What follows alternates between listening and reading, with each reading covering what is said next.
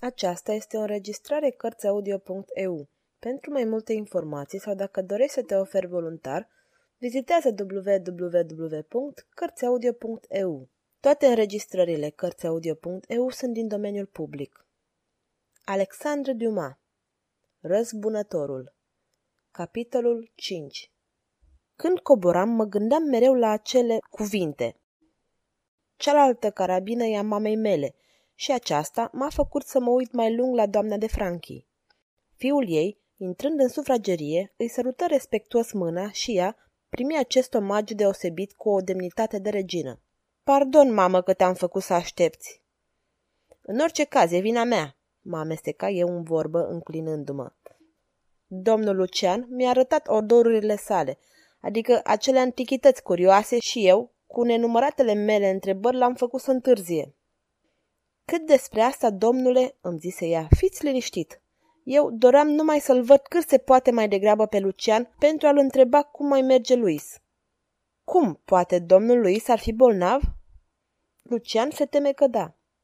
Ați primit vreo scrisoare de la fratele dumneavoastră? Întrebai atunci pe Lucian. Nu, răspunse el. Tocmai asta mă liniștește. Dar cum știți că e bolnav? Pentru că zilele trecute și eu eram cam bolnav. Cum? Cum asta nu mă lămurește? Nu știți dumneavoastră că noi suntem gemeni? Ba da, mi s-au spus asta. Nu știți că după naștere noi mai eram legați unul de altul? Nu, această împrejurare nu o știam. Ei bine, pentru a ne despărți, doctorii ne-au făcut operație, ne-au tăiat ceea ce nu ne împiedică ca să fim un trup și ca toate impresiile, fie fizice, fie morale, să fie simțite de amândoi deodată. De pildă, zilele trecute eram trist, măhnit. Inima mi se frângea. Desigur că fratele meu a avut un mare necaz. Mă uitai mirat la tânărul care îmi povestea astfel de lucruri stranii. Și ceea ce mă miră mai mult era că mama lui părea că i-a probă zisele. Ea zâmbi mâhnită și spuse – cei îndepărtați de noi sunt în mâna lui Dumnezeu. Lucrul principal este ca lui să trăiască.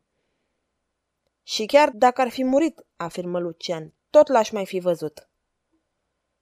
Și mi-ai fi spus-o, nu-i așa?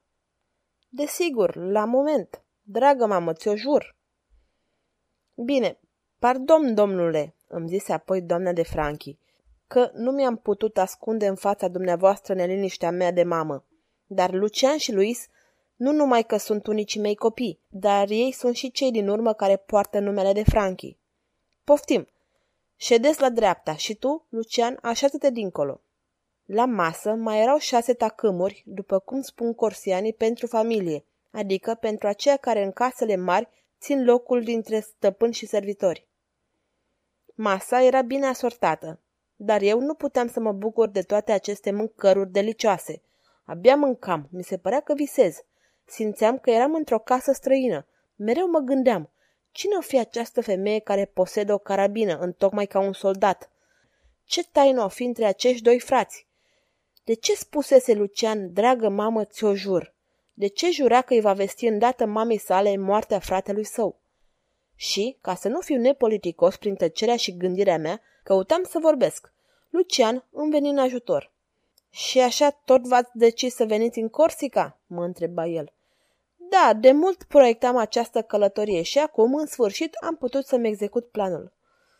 Zău, n-ați făcut rău să veniți și pe la noi mai devreme, căci peste câțiva ani, cu invazia gusturilor și obiceiurilor franceze, nu va mai reexista adevărata Corsică. În orice caz, dacă vechiul spirit național se va retrage înaintea civilizației și se va refugia într-un colț al insulei, desigur că acest colț nu va fi altul decât Sartena sau Valea Tavaro. Credeți? Cel puțin mie mi se pare că tot ce văd aici sunt obiceiuri cu adevărat corsicane, vechi datini care vor rămâne încă pentru mult timp. Dar uite, cu toate acestea, civilizația franceză ne-a răpit pe Louis la transporta la Paris, de unde se va întoarce ca avocat. El va locui la Iacio, în loc să locuiască în casa strămoșilor săi. El va pleda, dacă va avea noroc, va ajunge și procuror la regelui și atunci va prigoni pe cetățeni, va confunda pe asasin cu ucigașul, precum l-ați confundat și dumneavoastră. El va cere, în numele legii, capul acelora care vor face ceea ce părinții lor socoteau nedemn. El va înlocui jurământul lui Dumnezeu prin jurămintele oamenilor și când va fi reușit prin călău să taie capul unui nenorocit, se va crede mare și tare. Atunci o să creadă că a servit patria, că a adăugat și el o piatră la templul civilizației. Ah, Doamne, Doamne! Și tânărul își ridică ochii spre cer, cum făcuse o linioară Hannibal după bătălia de la Zama.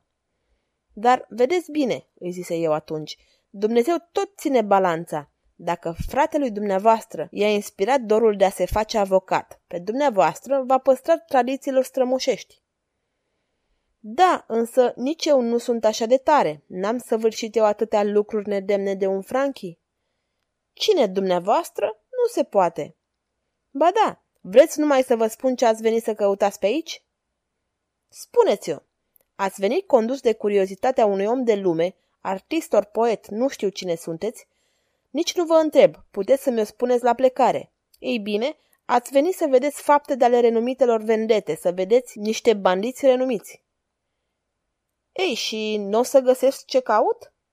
Dacă vreți să vedeți așa ceva, veniți diseară cu mine, o să vedeți un bandit. Vreau tocmai să aplanez o teribilă ceartă între două familii corsicane. Să merg cu dumneavoastră? Primesc cu plăcere. Domnul e foarte obosit, zise atunci doamna de Franchi, aruncând o privire fiului ei, ca și când i-ar fi fost și ei rușine de degenerația corsicană. Nu, mamă, trebuie să vină și domnul, ca să vadă ce sunt acele faimoase vendete și apoi, când va auzi în vreun salon din Paris vorbindu-se despre noi, despre răzbunările noastre, să știe ce să replice, să dea din numeri când va auzi povestindu-se de acei strașnici bandiți care fac frică copiilor din Bastia și Ayacho și să spună adevărul. Dar din ce cauză s-a iscat această mare ceartă, care, după cum îmi povestiți, este pe punctul de a se stinge? O, oh, zise Lucian, într-o ceartă cauza n-are ce-a face, ci rezultatul este principalul. Dacă o muscă în zborul ei omoară pe un om, omul tot mort rămâne. Vedem că Lucian caută să-mi ascundă adevărata cauza acestui strașnic război, care de vreo zece ani pustia și deznădăjduia întregul sat Sulacaro. Dar, firește, cu cât el se arăta mai discret, cu atât mai mult îl întrebam.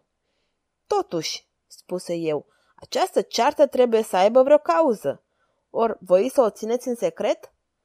Doamne, nici de cum. Cearta s-a escat mai întâi între familiile Orlandi și Colona. Cu ce ocazie? Ei bine, să vă spui. O găină a scăpat din curtea lui Orlandi și a zburat în curtea lui Colona. Familia Orlandi s-a dus să reclame găina. Familia Colona a susținut că găina era a lor. Atunci, familia Orlandi a amenințat pe familia Colona că o va da în judecată și că o va pune să jure. Atunci, bătrâna care ținea găina în mână i-a sucit gâtul și a aruncat-o în obrazul vecinei sale zicând, Na, fiindcă e a ta, mănânc-o.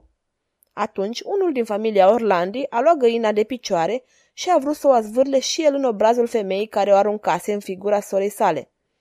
Dar, în momentul când ridica mâna, un altul din familia Colona, care din nenorocire avea pușca încărcată, îi trimise un glonț care îl omorâ pe loc. Și câți oameni au murit în cearta asta? Nouă oameni. Și aceasta pentru o găină care nu costă mai mult de un franc. Așa este, da, însă, cum v-am mai spus-o adineauri, nu cauza, ci rezultatul să-l vedeți. Și fiindcă au fost nouă morți, a trebuit să fie și un al zecelea?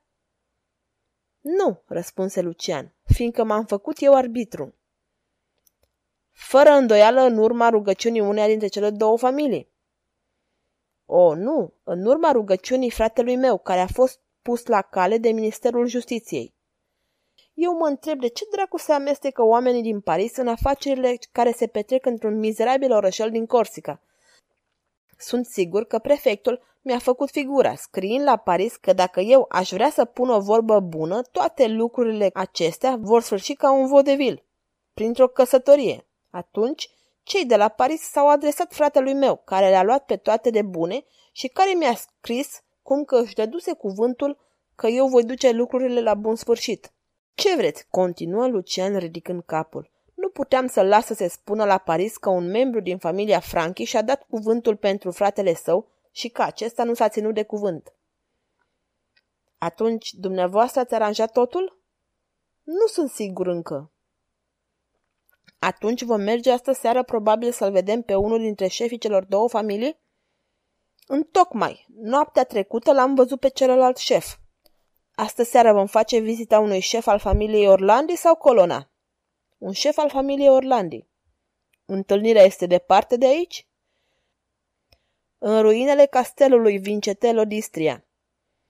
Ah, mi-aduc aminte, mi s-a spus că ruinele acestui castel sunt în apropiere. Cam la vreo leghe depărtare. Atunci vom ajunge acolo cam în vreo trei sferturi de oră. Cel mult. Lucian, zise doamna de Franchi, bagă de seamă că tu vorbești judecându-te pe tine. Trei sferturi de oră abia ți ajunge ție, care ești obișnuit cu drumul, dar domnul nu va putea trece prin locurile pe unde treci tu de obicei. Mm, așa este. Ne va trebui cel puțin o oră și jumătate.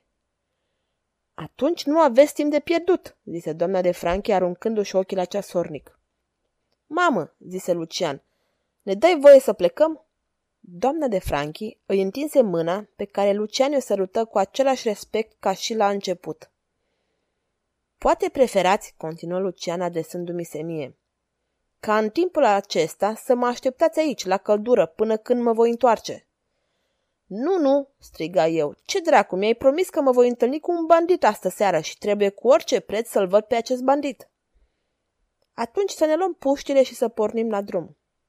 Salutai respectos pe doamna Franchi și plecarăm precedați de Grifo, care ne lumina. Preparativele noastre nu fură lungi.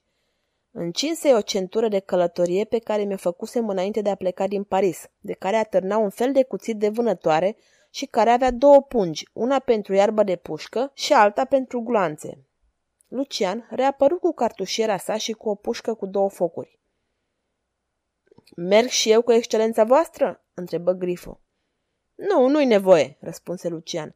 Nu mai dă drumul diamantei. E posibil să ne prindă pe drum vreun fazan. După un moment, un câine mare de vânătoare sărea urlând de bucurie în prejurul nostru. Nu făcură nici zece pași afară din curte și Lucian se întoarse spunând servitorului. Anunță în sat că dacă se vor auzi detunături de pușcă, suntem noi. Foarte bine, excelență. Dacă n-aș anunța, îmi spuse Lucian, poate s-ar crede că ostilitățile au reînceput și n-am fi fost surprinși dacă am fi auzit și alte detunături de pușcă pe străzile din Sulacaro. Mai făcurăm câțiva pași și o luarăm la dreapta pe o străduță care ducea de-a dreptul spre munte.